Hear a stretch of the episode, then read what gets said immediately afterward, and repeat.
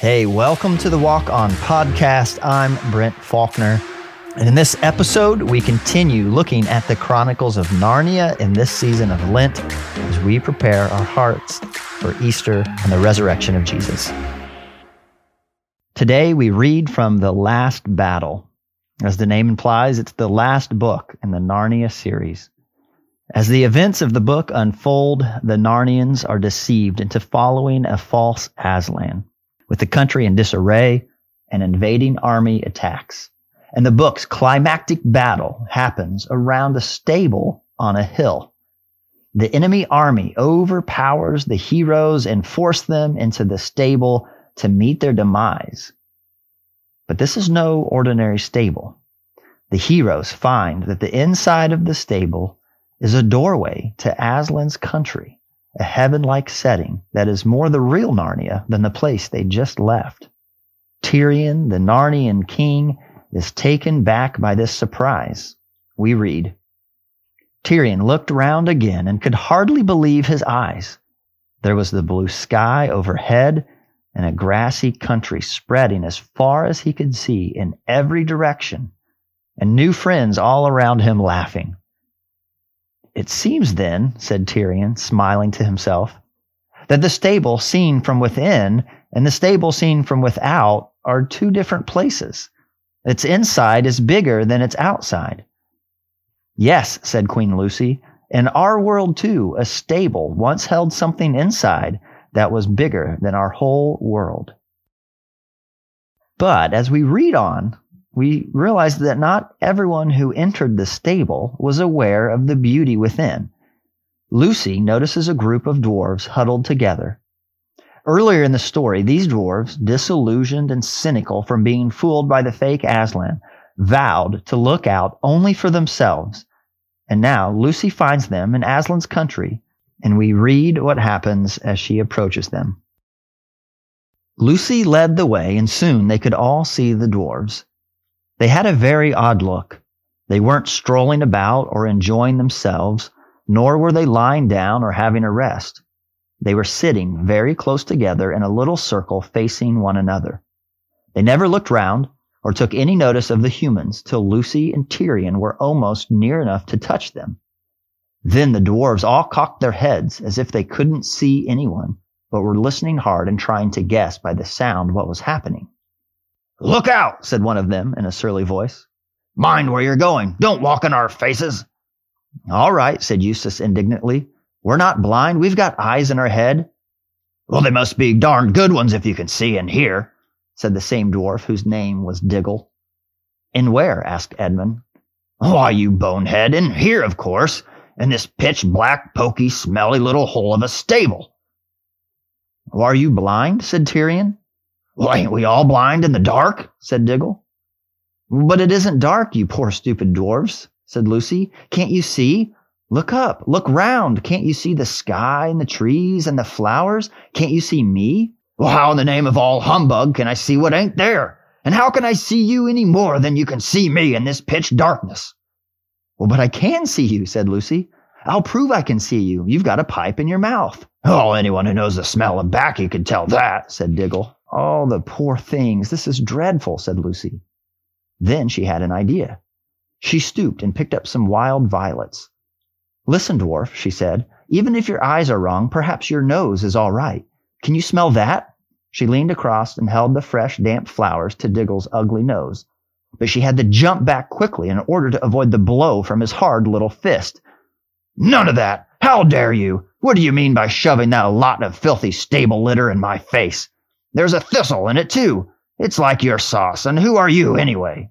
Earthman, said Tirian, she is the Queen Lucy, sent hither by Aslan out of the deep past. And it is for her sake and her sake alone that I, Tirian, your lawful king, do not cut all your heads from your shoulders, proved and twice proved traitors that you are.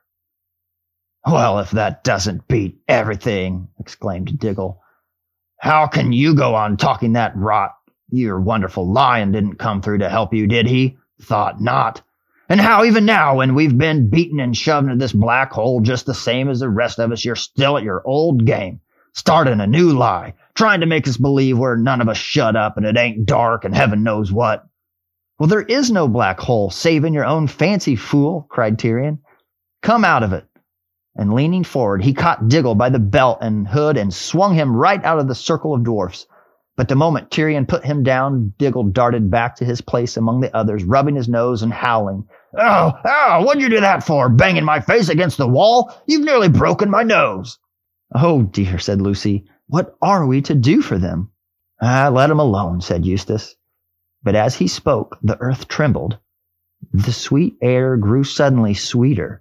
A brightness flashed behind them. All turned. Tirian turned last because he was afraid. There stood his heart's desire, huge and real, the golden lion Aslan himself, and already the others were kneeling in a circle round his forepaws and burying their hands and faces in his mane as he stooped his great head to touch them with his tongue. Then he fixed his eyes upon Tirian. Tirian came near, trembling, and flung himself at the lion's feet and the lion kissed him and said, Well done, last of the kings of Narnia who stood firm at the darkest hour. Aslan, said Lucy through her tears, could you, will you, will you do something for these poor dwarves? Dearest, said Aslan, I will show you both what I can and what I cannot do. He came close to the dwarves and gave a low growl. But the dwarves said to one another, Hear that? Oh, that's the gang at the other end of the stable, trying to frighten us. They do it with a machine of some kind. Don't take any notice. They won't take us in again. Aslan raised his head and shook his mane. Instantly, a glorious feast appeared on the dwarf's knees. Pies and tongues and pigeons and trifles and ices, and each dwarf had a goblet of good wine in his right hand. But it wasn't much use. They began eating and drinking greedily enough, but it was clear that they couldn't taste it properly they thought they were eating and drinking only the sort of things you might find in a stable. One said he was trying to eat hay. Another said he got a bit of an old turnip. And a third said he'd found a raw cabbage leaf. And they raised the golden goblets of rich red wine to their lips and said, Ugh, fancy drinking dirty water out of a trough that a donkey's been at. Never thought we'd come to this. But very soon every dwarf began suspecting that every other dwarf had found something nicer than he had and they started grabbing and snatching and went on quarreling till in a few minutes there was a free fight and all the good food was smeared on their faces and clothes or trodden underfoot. But when at last they sat down to nurse their black eyes and their bleeding noses, they all said, Well, at any rate, there's no humbug here. We haven't let anyone take us in. The dwarves are for dwarves. You see, said Aslan, they will not let us help them. They have chosen cunning instead of belief their prison is only a prison in their own minds, yet they are in that prison and so afraid of being taken in that they cannot be taken out. What if, like the dwarfs, the thing holding you captive is your mind?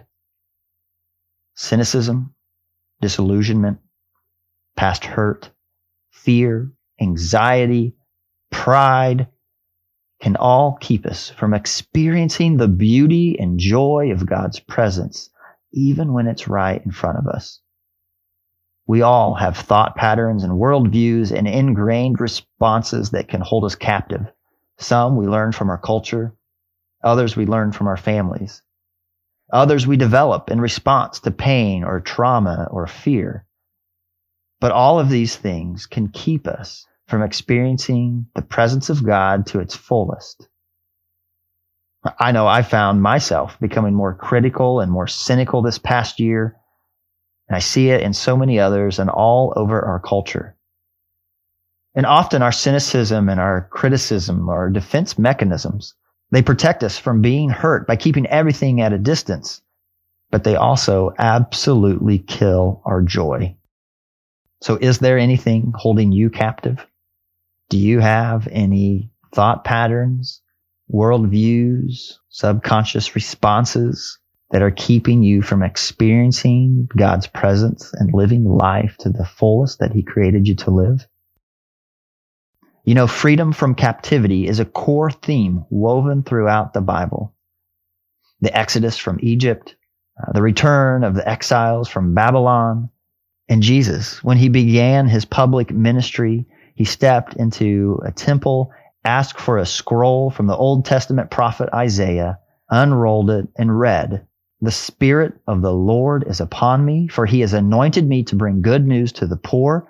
He has sent me to proclaim that the captives will be released, that the blind will see, that the oppressed will be set free, and that the time of the Lord's favor has come.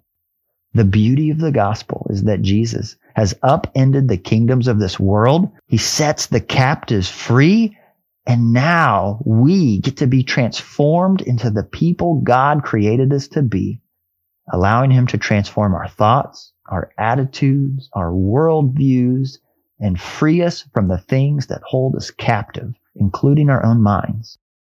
The apostle Paul understood this as he wrote in Romans 12 verse 2, don't copy the behavior and customs of this world, but let God transform you into a new person by changing the way you think.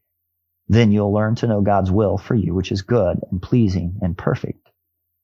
In 2 Corinthians 10:5, Paul writes, "We destroy every proud obstacle that keeps people from knowing God, and we take captive every thought and make it obedient to Christ."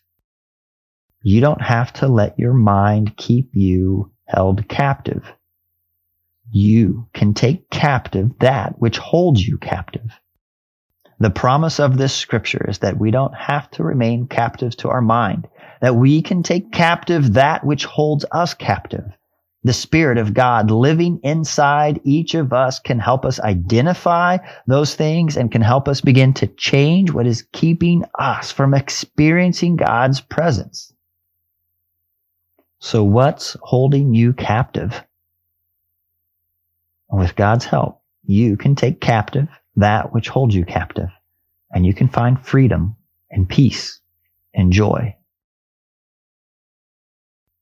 So I invite you into a time of reflection and imaginative prayer where we're going to ask God to show us the mindsets and thought patterns that might be holding us captive and keeping us from experiencing the fullness of his joy and his love. So before we begin, I invite you to find a place where you can focus and find a posture where you can be comfortable yet attentive.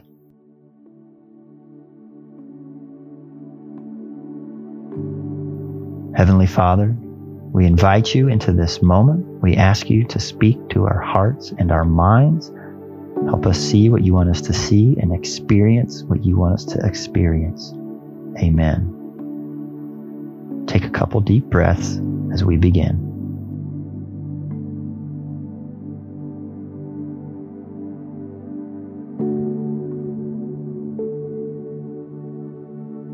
Imagine that you are sitting in a chair at the eye doctor.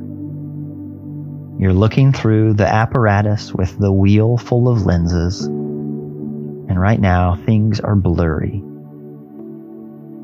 The lenses slowly start rotating through, and with each click of the lens, God is revealing what is holding you captive.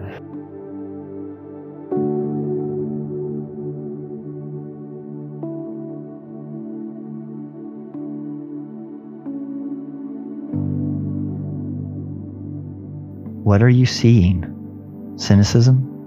Fear? Past hurt? Anxiety? Pride? What is God revealing to you in this moment?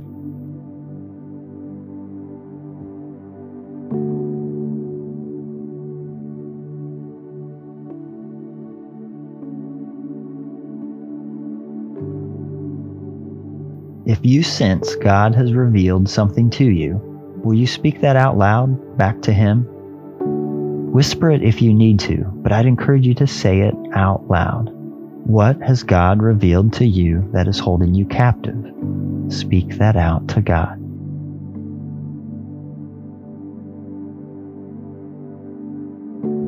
Now imagine as those words leave your lips God takes a net and captures that thing that's held you captive. And the moment he captures those words in his net, the windowless walls of the eye doctor's exam room begin to dissolve all around you. You now see that behind the walls is a beautiful meadow, a blue sky with fluffy white clouds, soft grass under your feet, a gentle breeze blowing, and the warmth of the sun on your skin. You feel a sense of freedom that you haven't felt before. You look over, and next to you is Jesus, his face full of love and compassion for you. Your spirit and your heart are at peace. And Jesus turns to you, places his hands on your shoulders, looks you in the eyes, and says, I am with you always to the very end of the age.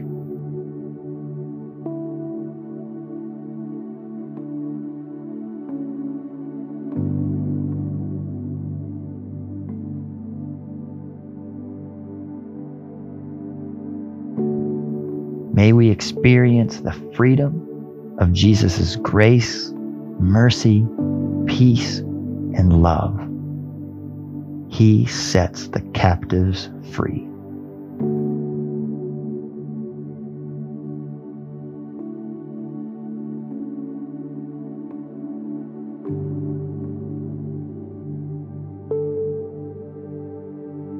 I'll be posting more Lenten reflections from the Chronicles of Narnia.